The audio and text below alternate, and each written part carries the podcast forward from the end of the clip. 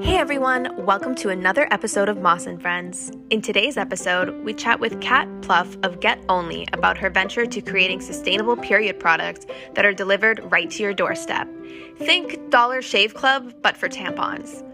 Kat was on her way to becoming an industry-changing Olympian when she succumbed to her injuries and started down this exciting new path. We hope you enjoy. Welcome back to another episode of Moss and Friends. We are so excited to be here with Kat Plouffe, the co-founder and C E O of a women's health startup based in Canada called Get Only. Uh, welcome, Kat. Do you want to tell us a little bit about your background and uh, sort of how we we got connected through LinkedIn, but we've sort of had an eye on you and, and your work that you've been doing for a little while and, and just kind of where you're at, how you got here, all the fun stuff. Yeah, definitely. So I'm the, as you mentioned, I'm the co-founder. We lovingly like to call me the chief everything officer. Uh, so I wear quite a few hats with uh, this company, but my main role is to kind of coordinate all the third parties involved in growing this company, from you know, S E O specialists to community builders to all our social media, making sure all our regulatory is sound, all the logistics are good. I also kind of delve into accounting, raise money, apply for grants, all that good stuff. But I actually got here with a, a degree in cultural anthropology. So I have no true business background. I barely knew what entrepreneurship was until I kind of snowballed my way into it. It's kind of a happy accident. But it just kind of shows that anyone can do it if if they put their mind to it. You don't need some fancy business degree or anything. You just got to keep solving problems and eventually you'll you'll get there. Amazing. And um, can you just give us a little bit of a brief history on the company and yourself mm-hmm. and how you got here? And, and then we can dive a little bit more into what you're doing and, and recent updates on the company. Yeah, absolutely. So I started this company. It's been a, it's been a long journey. So it started in June of twenty fifteen. So I recently graduated from university, as I mentioned, with a degree in cultural anthropology. And like some good business ideas, this one fell on my head at a, at a bar. I'm sitting at a bar and we were kind of, I was with some friends and we were talking about a recent company that just came out that was delivering razors to people's doors. You might know it as Dollar Shave Club. And I just kind of had that light bulb moment at that time. I was like, why isn't anybody delivering me my tampons? Like, I certainly need those every month. So I ended up going home. I went online. I think I went on like Alibaba or something, just trying to find bulk tampons for sale that I could deliver across Canada. That was my very simple um, thought at the time. And I kept reading the word rayon in the fine print of all these Alibaba offerings. And I'm like, what the heck is rayon?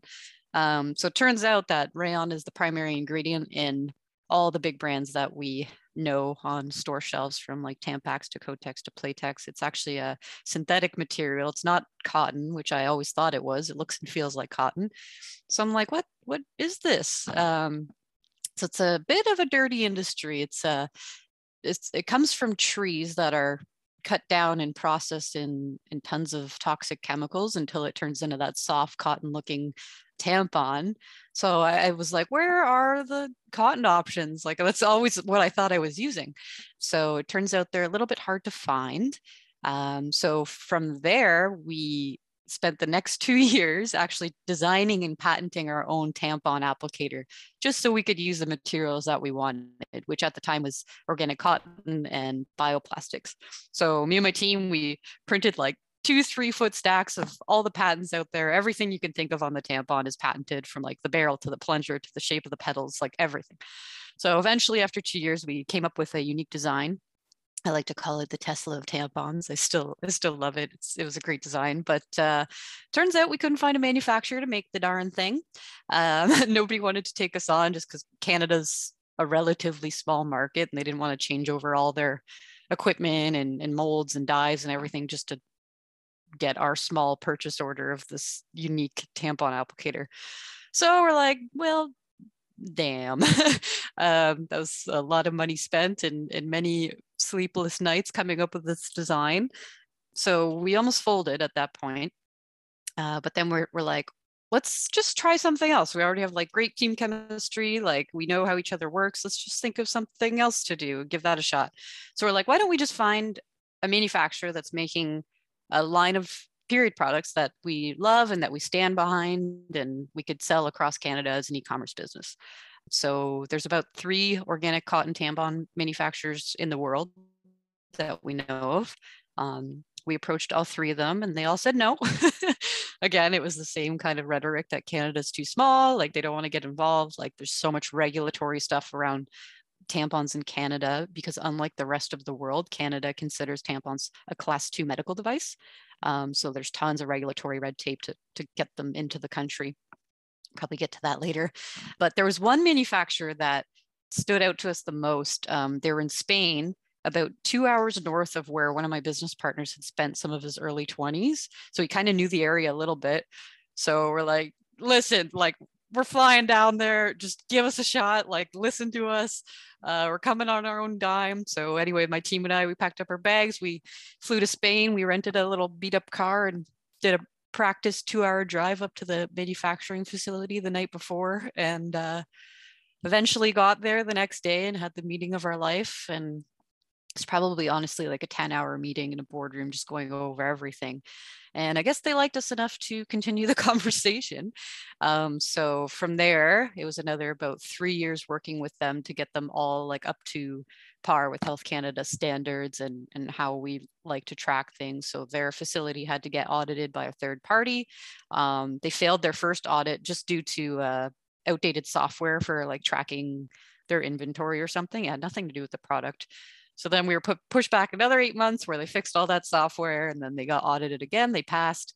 And then we had to get all of their medical devices approved by Health Canada. So the tampons with applicator, the ones without applicator, the menstrual cup and the reusable tampon applicator all had to get their own separate applications to Health Canada.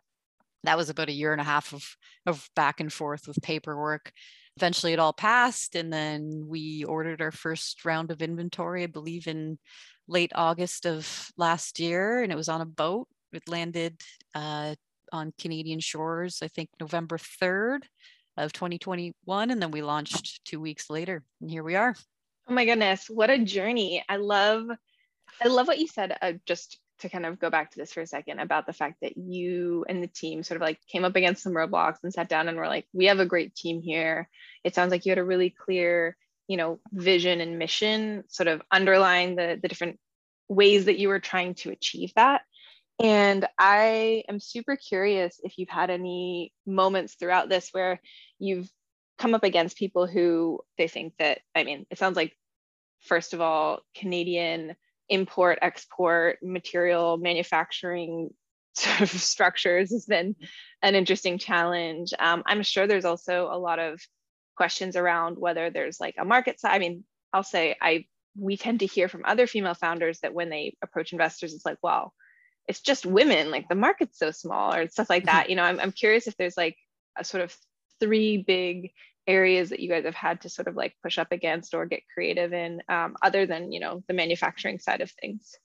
Yeah, I, I like how you touched on the, you know, typically we'd pitch to to male investors. We have quite a few female ones as well, but I think one interesting thing, especially to the male investors, is learning how many tampons a girl actually goes through throughout their period. So for example, I had one investor, you know, said the same thing that you said, like, oh, it's too small or whatnot. He thought, he thought a girl used one tampon per period. And I was like, no, no, no. There's actually, wow. A, yeah. Wow. So um, very pleasantly surprised that we use, you know, a, a dozen or, or some women use two dozen a period. And obviously his eyes light up at that fact. Um, just more opportunity out there. So yeah, we, we've had lots of people, a lot of doubters, you know, just doubt, doubt our capabilities to get this done. This is like a big international relationship we were building, and none of us have experience doing anything like this. Like we were just winging it the whole time, and um, it worked out. But one of my closest advisors, and she's now the chairman of my chairwoman of my board of directors. One of the reasons she came, she became involved was A, because we were an extremely persistent team and we eventually got it done, and she saw the whole like six year journey and she loved that. But she she was a C E O of like a big pharmaceutical company and a lot of uh, like med tech companies. Like she's just got a amazing resume, um, but she couldn't believe that we convinced a manufacturer to go through all that auditing and, and get everything Health Canada approved, because she had tried to do that a few times with a few manufacturers and it never worked. So just the fact that we built that relationship and got that done, like our manufacturer had to spend probably one hundred fifty thousand euros just to kind of get all of this up to Health Canada standards. Um, like they even had to bust open like a new entrance in their facility because Health Canada didn't like how the workers were going in the same door as like the some of the product, for example. Like they they invested in us heavily. They really believed in us. So having the support of the chairman of my board just means everything to me. She's she's just, like I said, one of my closest advisors and keeps me sane throughout all this process. But yeah, we definitely had our fair share of doubters, that's for sure. And it was such a satisfying feeling on launch day. Yeah, I can imagine. So in terms of how you've built out the team, I think a lot of times we see, you know, founders and founding teams that, that these kinds of startups have uh, or businesses have um, a lot of personal connection to the issue. And I would imagine you've just given the space that you're working in, you've thought a lot about how you're balancing the short-term vision of, you know, bringing a really high quality product to consumers, and then also the longer term vision around maybe like access or affordability or, you know, different sort of longer term impact that you want to make. And so can you speak a little bit to just who's on the team, how you've kind of come together around this issue, and also just that that longer term, balancing that like longer and short-term vision? Yeah, absolutely. Um, our team's kind of a funny story. So my co-founder, Phil Foubert, he was actually my boss at a restaurant. So I was bartending throughout this whole process, bartending, serving uh, for about ten years. And I he he actually opened an, a restaurant in downtown Ottawa, and it was opening weekend at his restaurant. And my boyfriend and I at the time, we were walking by, we were trying to find somewhere to eat, and this new place popped up and we're like, oh, we'll give it a shot. So turns out it was their opening weekend. I sat down for drinks. Phil, the owner, was serving me, and it was just hectic. Like, like everyone, they were running out of everything. Like everyone was running around. It was really funny. So I just looked at him like, do you need help? Like, you guys need some help? And he's like, yes. Slams his uh, phone number down on the table. He's like, call me. So anyway, I ended up getting the job, and I was the one that was opening the restaurant every Monday when all the owners were doing like their weekly kind of, you know, summary of activities and what they're going to do next. And I'd always like listen in on those conversations as I'm, as I'm like taking down the bar stools. I'm like, damn, like I want to do that. Like I want to be making these big decisions for a company. Um, so eventually I started approaching Phil with like some random business ideas, and this one stuck uh, because he used to sell medical devices across the G T A um, with like Femtech. So he worked, he knows like every gynecologist in and around the G T A, and kind of was a bit familiar with the space. So I had kind of like that, that Femtech um, medical experience person, uh, which was super relevant, of course, to this company. And then at the time I was uh, dating one of uh, the first employees at Shopify, one of the first hundred guys at Shopify. And uh, he's still my business partner today. We're, we're, we've broken up, but we are still uh, super tight business partners. So I was kind of living in this Ottawa startup world where Shopify was just growing, and entrepreneurship and e-commerce was like so trendy and, and becoming readily available to like regular people to build beautiful online stores and, and sell them. So that was a really inspiring time, just seeing like Shopify's growth and everything. That was really cool. And then, mm. so we had the the tech guy, and then we had the, um, you know, the medical kind of sales guy. And then I was like, okay, we need a numbers person. so uh, uh, Brian, he's our, our numbers person. It was my first interview ever. I interviewed two people, and he ended up getting the job. I say job, but it was an unpaid sweat equity deal that he got. Um, he worked in banks and and just just a super gifted spreadsheet master. We call him a freak in the spreadsheets. Um, just an awesome person. And then eventually I was like, hey, I need like a girl on this team. What's going on here? So we ended up uh, talking to a few people that might be interested in just kind of helping. I just needed like another woman's ear and touch on the very female-driven business. So I have a partner, Leah, who has her P H D in organizational psychology. Um, so she was helping me with, a lot with like the branding and stuff. And then we eventually got a gynecologist on our team as well, um, Doctor Ardell Piper. So she's uh, she's also on my board of directors and an investor and business partner. So she, of course, kind of advises on all the medical claims that we uh, that we do, and and just make sure that we're providing total fact and and no fear mongering. Like she's she's all about, you know, we're all about like never trying to make people feel bad for using like Tampax or Playtex. Like that's perfectly safe and that's perfectly fine. We're just here to provide an alternative that's, let's say, better for the planet. I love that. Um, and I was just kind of like looking, you know, at your site and everything. And I absolutely loved like the reusable uh, applicator. Mm-hmm. Can you like share like what was the process of creating that, like that your team kind of went through and iterated on? Yeah. So actually, this is all credit and kudos to our, our manufacturer. So the C E O of our manufacturing facility, he is an engineer at heart. He uh, made his own um, pad machine in, in his uh, garage when he was in his, I think, early twenties, and eventually kind of like me just snowballed into this huge ordeal. So he was actually the the inventor of the reusable applicator, and we consulted a lot on the design and the function and everything. So I'm going to give, give him total credit. Yeah. So as, as it's in the name, it's a, it's a reusable tampon applicator. So it's actually been approved by Health Canada for use up to ten years.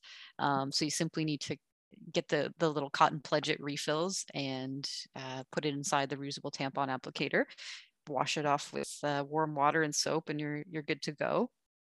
Um, but yeah, we went through many iterations of the packaging. I think literally we designed about thirty different versions of the packaging with them to be able to sell in, in Canada. And we had to get all that regulatory language and everything. And I'm very proud to say, I think this is the first time I've said it publicly, but we just got recognized by the Society of Obstetricians and Gynecologists of Canada. So it's the S O G C. We got their stamp of approval on the reusable tampon applicator, which is great, um, meaning it's a safe and effective means to, to manage your period with. So the first of its kind in Canada. And we got the probably the most respectable uh, body of people giving us the thumbs up on it. That's huge. That's congratulations. Yeah. Thank what a have. what a like milestone, given that that seems like that was a huge part of what you're after, right? Is is to make a higher quality product. So to be recognized for that, it's like huge. Yeah, it's a definitely a dream. We've been talking to them for like three years pre-launch. We're like, oh, we're almost launching, we're almost ready. So it's been a long journey with the S O G C, and you know, there's always that worry that they're going to find something wrong with it, or there's always those doubts and the haters on the internet going like, ew, like this is gross, or this is unsanitary, or this can cause infection. And that's all getting in my head and worrying me when I know perfectly well it's been like thoroughly reviewed and approved by Health Canada. But now that I've got like gynecologists across Canada saying this is excellent and and safe, it's just, it feels good. Yeah, for sure. And I mean, like one thing that I love is just kind of like the options that a person uh, would have uh, from like the bundles, tampons, pads, liners, a menstrual cup even. Mm-hmm. And I think like even within your motto, you know, you had mentioned that you don't use the term feminine hygiene products, and your team only is very uh, particular about saying period products. In a world that, you know, we're used to essentially like growing up feeling shame around having our periods when it's completely natural and normal, there could a lot of times be like difficulty to access these types of products. So like creating like this type of subscription opens doors for a lot of individuals who might not have been able to get to a shop to purchase these products, let's say. Um, what does the future look like for Get Only? Are you looking to expand to, you know, other countries? And how have you seen like the impact in terms of like that access uh, to individuals? Mm-hmm. Yeah, you, you hit the nail on the head. That's literally our, our um, company mission and, and vision, is to create logistically and, and financially accessible way for Canadians to get sustainable period products. So that was always our goal, is just like like when you're trying to find organic period products, they're either really expensive, or they're they're really hard to find, or they're, they're in some like niche little grocery store. Like it's getting a little better, but back when I started this, it was super hard to find. But our our bigger vision for, for Get Only is to expand our product line. Um, we are probably going to stick to Canada. Um, we're back and forth on, on expanding internationally, but we kind of want to hone in and, and leverage the fact that we're a Canadian brand and um, made by Canadians for Canadians. So we might, we might actually stick to Canada, but I'll never say never.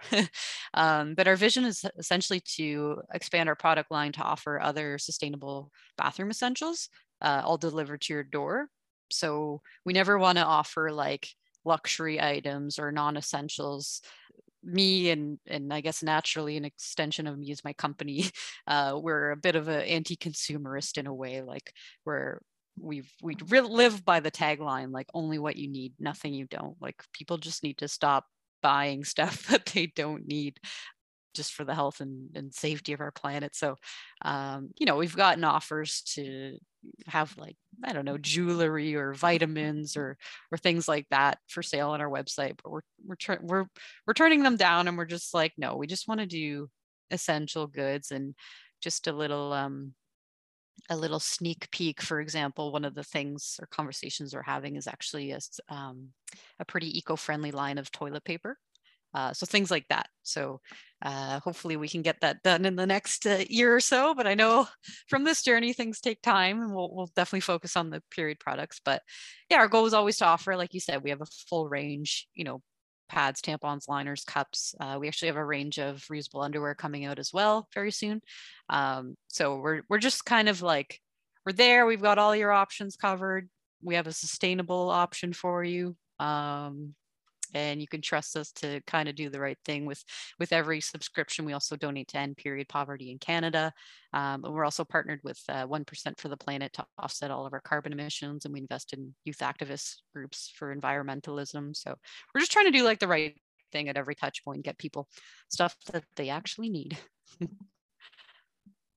I love that so much. And I think, so I don't know how much I've talked about this on the podcast, but I actually grew up in Vancouver and I went to school in Calgary, and I'm pretty familiar with sort of the relationship that I think Canada has with its own sort of companies and products. People are really, really proud of anything that is like kind of created and distributed and, you know, just like even imagined in Canada from like a startup mm-hmm. perspective. So when you're talking about Shopify, um, I think that was like a really interesting sort of cultural moment. Like, you know, the Canadian startup landscape is is definitely not anything close to or similar to uh, what goes on in the U S. It's just a totally different beast. And um, mm-hmm. it's really cool to, to sort of trace back so many threads with people that we've worked with and had conversations with in the past, back to the sort of entrepreneurs that were really drawn to, you know, Shopify in the early community and, and this sort of this, the space there. So I love that there's kind of like those connections too. And I, I love your story. I love the fact that you, you know, you watched other people run businesses. Like, I think not all entrepreneurs come into this sort of world being like, I want to make these decisions. A lot of people, I think, are like, I want to provide a solution to this problem or the best service, or I want to, you know, build something big, or I want to have an impact here. It's like, it's cool to me that, you know, being uh, a decision maker was like an, an attractive uh, aspect of this. And I'm, I'm really curious, like, A, a lot of um, one of my favorite podcasts, actually, I'll shout out, um, is called Heroin, and they talk a lot about like who you were as a little kid and how that translates into the person that you've become as an entrepreneur. And I'm super curious if you've had time to reflect and look back at um, the sort of like the longer term journey that's led you here, and if there's any kind of insights you want to share. Yeah, that's a, that's an excellent question. Um, I've always been definitely like a, a try hard in, in school. I was, you know, like a straight A stu- straight A student, and um, just really always tried to do the right thing. I hated getting in trouble. Like you, if I got like a B plus on an essay, I'd, I'd be the one, the first one crying in the back. Like I was just like always trying to do the right thing. Um, and actually, uh, now that I'm thinking of it, one of my One of my main goals, and I, I came up with this in university, I was writing a paper on why women can't body check in hockey. Um, I'm a, I was grew, grew up as a hockey player. Uh, I played hockey for about twenty years, and can't we can't body check uh, like like the guys can without getting a five minute major penalty. And I'm like, why why is that? So anyway, I ended up writing my fourth year thesis on on that, and my goal in life was always to get to a position of power where I can make that change. Like I, I always wanted to be in a conversation with decision makers who could potentially allow body checking in women's hockey. So for my early twenties, I was actually trying out for, or I was training for the Olympics, just so I could be an Olympic athlete and potentially have like a voice in the sports community. But silly me, I tried out for, I don't know if you've ever heard of Red Bull Crash Ice, where you're going very fast down an icy hill on oh your... yeah I have yeah so deeply Canadian references. I don't know if they do that in any other country, maybe like Sweden or something, but yeah. that is, that's hilarious.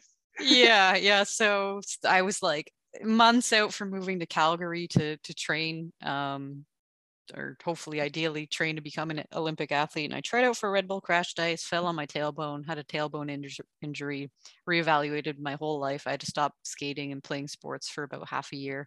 Um, and in, in that time frame, that's when I came up with this business, which was really interesting. So I think I would have been on a totally different path if I never got that tailbone inju- uh, injury.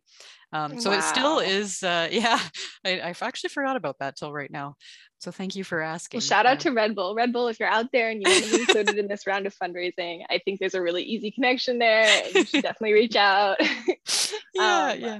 What a what a beautiful like full circle moment. I think that's also something that we've sort of seen in a lot of the entrepreneurs and, and founders that we've we've spoken with. It's just like people that take adversity and, you know, challenging moments. And, you know, I, I also know from a lot of athletes, like when you get injured, it's a really challenging time for mental health. So to take mm-hmm. that that time, that pause, and to turn it into a sort of like new venture that channels your energy into something, you know, for the greater good. I think that's That's a really cool origin story. And uh, I love it so much. Thank you so much for sharing the most, potentially the most Canadian origin story we've heard on this podcast so far. They yeah, I appreciate the two. question. Yeah, that's yeah. good. It's still my goal one day. Hopefully I can, I can uh, get girls to body check in hockey. Uh, we'll see. It's amazing. Um, I, well, I've loved this chat, and um, it's just been a, it's been a really cool thing diving into the the brand you've built, the sort of community that you've built around it. The mission and the vision here is something that Sarah and I are, are really excited about, and we're so excited to watch you guys grow. Um, I would love to yes, just and get... hopefully into the U S too, because yes. like, this is great. Yes, appreciate it. Absolutely, it's on my mind. Yeah, that would be that'll be so fun. Um, We'd love to know where we can find you. If people want to connect with you, where's the best place? And, um, you know, anything that you want to talk about in terms of developments or things coming up for the brand and for the company, feel free to sort of like plug anything, any projects, any exciting things, if you're hiring, whatever else you guys need um, for our listeners. Sounds good. Yeah. So um, you can find me on all my socials. I'm not too, too active on social media, but uh, I'm on Instagram at Kat Plouffe. Uh, at Kat Plouffe, and then all of our handles for social media for the business is at get only dot c a. So that's TikTok, Instagram, Facebook, um, and I guess one of the most exciting things, kind of that we're we're exploring is the uh, the federal government a couple of weeks ago announced the federal budget, and within that budget was an allocation of twenty-five million dollars to help end period poverty in Canada. So a huge moment for period equity. It's kind of been warming up over the last few years, but to have like the federal government actually, you know, recognize that this is an issue. It's an issue that one in three Canadians under twenty-five years old face. It's uh, very real, and you wouldn't think so really in Canada, but uh, it's definitely an issue. So the fact that the government announced that is huge, huge, huge for awareness. Um, so we're actually kind of exploring this whole new revenue stream that we never really considered before, and that's all these non-for-profits and charities. Um, essentially, they have they have funding now, and they're looking for good quality period products to offer to their vulnerable communities. So we're really excited to start becoming like a key stakeholder in these conversations, and hopefully um, get some procurement opportunities to to supply our period products. Um, obviously, I'm biased, but I think they're the best, and they're they're great for relatively. Better for the environment than the traditional brands you can find at drugstores. So, um, and we've been approached by quite a few of these um, non-for-profits. So it's just really exciting to to see like how people are recognizing our mission and, and appreciating, you know, all the sustainable aspects of our company. It's just really rewarding, and and the fact that we can help end period poverty in Canada with, you know, a a, a distribution agreement that we worked on for, for about five years. Uh, it's just really, uh, really validating and really exciting and rewarding. Yeah, that's incredible. I'm I'm so proud of you guys in this journey and and just kind of the perseverance that we heard you talk about throughout this this whole this little podcast chat. Mm-hmm. And um, I'm super excited to see where it goes. I uh, it sounds like you guys have a lot of really exciting things on the horizon. So we'll keep tabs and hopefully have a follow-up conversation and, and talk about the impact you've had in a, in a little while. And um, we really appreciate you taking the time. So thank you. Yeah, so much. My pleasure. And thank you so much to have me here, and it was an honor and a pleasure. Amazing. We'll talk to you soon. All right. Sounds good.